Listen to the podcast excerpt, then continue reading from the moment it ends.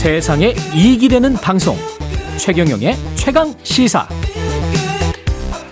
네, 오펙 산유국들이 기습적으로 원유 감산을 결정해서 5월부터 어, 감산을 한다고 하고요. 국제유가는 선반영돼서 지금 급등을 했고 어, 예전과 달리 또 근데 미국이 그렇게 비판을 세게 하지는 않습니다. 뭐 정치적으로 뭔가 열, 얽혀 있습니다. 지금 사우디, 이란, 중국이 얽혀 있다. 중국 전문가십니다. 이 모처럼 한국에 오셔서 모셨습니다. 이철 작가, 이철 작가님 모셨습니다. 안녕하세요. 네, 안녕하세요. 불러주셔서 예. 감사합니다. 예. 원래 굴제 대기업에 계시다가 중국에서 지금 기업인 하십니까? 아, 지금은 사실 그 예. 코로나 때문에 예. 예, 잘려 가지고 아. 지금 낭인입니다. 아, 낭인이라고 예. 하시기에는 책을 많이 쓰시고 이번에도 새로 책 지난번에도 2020년에 한 번 책을 쓰셨었나요? 2021년에 쓰셨었나요? 네, 지금이 세 번째 책이고요. 지금이 세 번째 책. 네. 예. 중국과 관련한 어 경제 전문가라고 제가 소개를 드려야 될 것 같습니다. 지금 그 감사를 했는 한다고 하는데 네. 미국은 일단 대가를 치를 것이라고 비판은 했습니다. 네, 네. 근데 약간 분위기가 다르다면서요. 예, 예. 어떤 점이 어떻게 다릅니까? 아, 그러니까 바이든 행정부 들어서고 나서 계속해서 사우디에게는 예. 이런저런 요구도 하고 압박도 하는 입장에 있다가 예. 이번에 보고를 할 때는 그 미국의 국가안보회의 NSC의 코비 어, 조정관이 예. 발표를 가장 최근에 했는데 예. 굉장히 부드럽게 이야기를 했죠. 예. 예. 그러면서 어, 관측통들이 이제 미국의 사우디아, 사우디에 대한 태도가 네. 전과는 많이 다르다. 예. 어, 굉장히 유화적이다. 예. 어, 그렇게 이야기를 하고 있죠. 왜 그럴까요? 아, 국가안보회의에서 그런 얘기가 나왔다는 것은 예. 이게 경제적인 맥락에서 결정한 것이 아니고 아 국가안보회의에서 그런 네, 얘기가 나왔다. 국가안보 전략 차원에서 그런 음. 결정을 하게 됐다고 봐야죠. 어. 그렇다면은 가장 최근에 있었던 예. 이란과 사우디 간의 중재를 중국에서 성공시킨 일, 어. 그로 인한 그 사우디와 중국의 접근, 예. 여기에 대해서 미국 쪽이 확 후달렸다. 후달렸다. 예, 이렇게 보는 게 맞을 것 같습니다. 게다가 지금 감상까지 사우디 중심으로 한다고 하니까 뒤통수 맞았다. 그렇지만은 화내기는 좀 힘들다. 표정 관리해야 된다.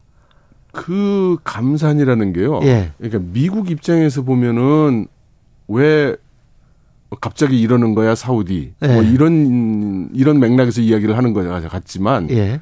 사우디 입장에서 보면 어허. 원래 그 유가가 잘 올라오던 것을 미국이 여기저기 압박시켜서 그렇죠. 유가를 계속 내려서 예. 이제는 더 못 견디겠다. 내가 왜 이래야 되냐. 아. 이런 반발인 거거든요. 당신들이 뭐 인플레이션 어쩌든 간에. 그러니까 입장을 바꿨어요. 어. 우리는 어, 석유 팔아야 되는데. 바이든 행정부가 예. 어, 삼성전자의 이재용 회장을 불러가지고 예. 어, 요즘 뭐 인플레이션이 세계적으로 심하고 그래서 백성이 도탄에 빠졌으니 예. 그 반도체. 반도체. 가격을 한 30% 깎아서 팔도록 해. 그 산업의 쌀이 반도체니까. 그렇죠. 어. 어 그러면은 그 말을 듣고 막 그 우리 정부가 기뻐하고 한국 국민들이 거리로 나와서 환호를 하겠냐 말이죠. 말이 안 되네. 예, 예, 예. 사우디 시각은 그런 것 같습니다. 근데 중국이 그러면 사우디와 이란의 국교 정상을 합의로 합의를 이끌어낸 것도 네. 그런 어떤 반미 정서 이런 게 좀 작용을 한 겁니까 중동 지역에? 그러니까 그 미중 관계를 근본적으로 보면요. 예. 이제 한국이나 이런 국제 매체를 보면 중국이 미국에 도전한다든가 아. 아, 이런 시각이 많은데요. 그렇죠. 이것은 그 미국의 시각에서 그래요. 그렇죠. 어, 예. 예. 근데 중국 입장에서 보면은 내가 지금 타이완을 통일하고 어, 어 조국 조국을 그 어. 사, 새로운 세대로 가지려고 하는데 예. 거기에 대해서 미국이 절대적으로 그 방해가 되는 것이고 어. 개입을 할 것이고 네. 그래서 미국에 대비하는 거죠. 중국 입장은. 중국 입장에서는 예. 그리고 중국은 계속 주장하는 게 단 하나의 중국에 대해서 네. 어, 원차이나 팔러스에 대해서 미국도 예. 동의하지 않았느냐. 그렇죠. 동의해 왔지 않았느냐. 예. 거기에 관해서 왜 지금 딴소리 하느냐 지금 그러고 있는 거잖아요. 예. 그런데 미국은 예. 하나의 중국에는 동의했지만 그게 네. 너라고는 안 했죠. 아, 그게 타이완이라고는 말하지 않았다? 네, 그게 중국 공산당이라고는 네. 얘기 안 했고. 아, 그게 중국 공산당이라고 이야기하지는 않았다? 예, 하나의 중국에만 동의한 거죠. 하나의 중국. 그 하나의 중국이라는 게 중국과 타이완을 다 함께 말한 거는 사실이잖아요. 그렇죠. 예. 네. 그런데 이제 중국 입장에서는 그게 무슨 소리야? 너도 동의한 거잖아. 이렇게 이야기하는 거죠. 중국이 그러면 목표로 하는 거는 뭡니까? 미국 때리기입니까? 아니면은 중국의 굴기입니까? 물론 중국 굴기라는 목적이 있겠지만 예. 아 그건 어느 나라나 우리나라 우리나라가 우리나라도 국기 선양하는 예, 예, 거죠. 뭐. 우리도 선진국 되고 싶고 예. 강대국 되고 싶잖아요. 예. 그러니까 그런 건 중 중장기의 목표고요. 예. 단기적인 목표는 그 조국 통일입니다. 조국의 통일? 예. 조국 단기... 통일과 아 그렇군요. 그런데 중국이 타이완을 공격하거나 하면 예. 미국이 개입할 것이니 예. 그러니까 중국은 미국에 대한 미국의 개입에 대한 여러 가지 대책을 준비하고 있는 거죠. 그러면 이 모든 게 사전 정지 작업입니까? 그렇다고 저는 생각합니다. 사전 정지 작업. 네. 그러면 끔찍하게 들릴 수도 있습니다만은 네. 미국의 전략유를 지금 계속 네. 출고를 해서 비축류가 지금 많이 줄어들었거든요. 그래서 더더 네, 네. 더 이렇게 빼내기가 힘들다고 하는데 네. 계속 이런 식으로 가서 비축유를 소진하게 만든 다음에 예. 그 다음에 전쟁을 하려고 하는 작전인가요? 아, 그 에너지는 예. 중국의 아킬레스건 중에 하나입니다. 예. 그러니까 러시아나 미국 같은 나라는 예. 에너지가 자급자족이 돼요. 그렇죠. 예. 예. 근데 중국은 세계 최대의 에너지 수입국이거든요. 그래서 만일 강대국과 전쟁이 난다든가 하는 사태가 생기면 당연히 미국이 중국에 대한 여러 물자의 교역을 막을 것이고 그렇겠죠. 그러면 중국은 자체 에너지의 70%를 수입해다 쓰는데 네. 그 공급망에 대한 준비를 안 할 수 없는 거죠. 그래서 사우디 이란이랑 확고하게 해야 되는구나. 그렇습니다. 중국 입장은 전략적으로 그렇게 해야 되는 겁니다. 아, 사우디나 이쪽 입장은 이란 입장은 양다리를 걸치는 게 팔기에 유리하고 이란은 양다리 걸칠 것도 없이 지금 그렇죠. 미국한테 수십 년간 매맞고 있으니까 예. 예. 목숨만 살려줘가 지금 돼 있는 상태고. 그렇죠. 사우디는 옛날에는 미국이 나를 보호해주고 뭐 우리는 네. 그 대가로 석유 정책에 협조하고 그랬는데. 예. 어 지금은 뭐 나보고 넌 민주가 아닌 것 같아. 어. 너 반체제 인사 어떻게 했지? 어. 유가 낮춰.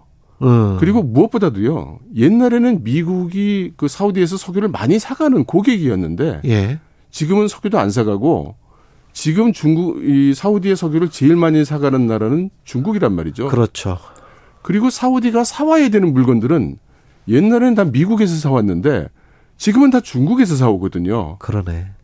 그러니까 사우디 입장에서는 어, 요즘은 미국이 도움이 전혀 안 되고 하지 말라 소리만 하고. 그러네. 근데 내가 필요한 건 중국이 다 줄 것 같아. 네. 게다가 중국은 자꾸 와서 나하고 잘해주면 나도 이것저것 줄게. 네. 그러니까요. 그런데 유럽의 서방 진영에 있는 나라들도 지금 중국에 손을 내밀고 있습니다. 독일 총리도 갔고 스페인 총리도 갔고 네. 4월 중에 마크롱 프랑스 대통령 그 다음에 남미 브라질 대통령 예. 다 중국을 방문해요. 예. 이 방문 목적은 결국은 뭔가 경제 협력 많이 하자. 그렇습니다. 예. 그런데 이것을 이제 국가 전략이라는 차원에서 보면요. 예. 세계 시장이 그동안 그 단일 시장 globalization 예. 이것을 계속 추진해서 거대 시장이 형성돼 있지 않습니까? 그렇죠. 근데 시장과 시장이 경쟁하면 당연히 큰 시장이 이기는 거거든요. 그렇죠. 근데 지금 미국에서는 바이든 행정부가 경제 분리를 하고 있잖아요. 예. 그래서 시장이 예 과거에 글로벌 시장에서 미국 시각 시작에 미국 시각에서 보면 글로벌 시장에서 중국을 이렇게 잘라내고 싶은 거고. 어. 근데 중국은 러시아와 합쳐지고 그다음에 무엇보다도 남반부 시장이라고 부르는 중동, 아프리카, 남미 뭐 구미 말고도 많이 있단 말입니다. 그렇죠. 아, 그쪽을 합세 규합하고 어떻게든 글로벌 시장에 남아 있으려 하죠. 예.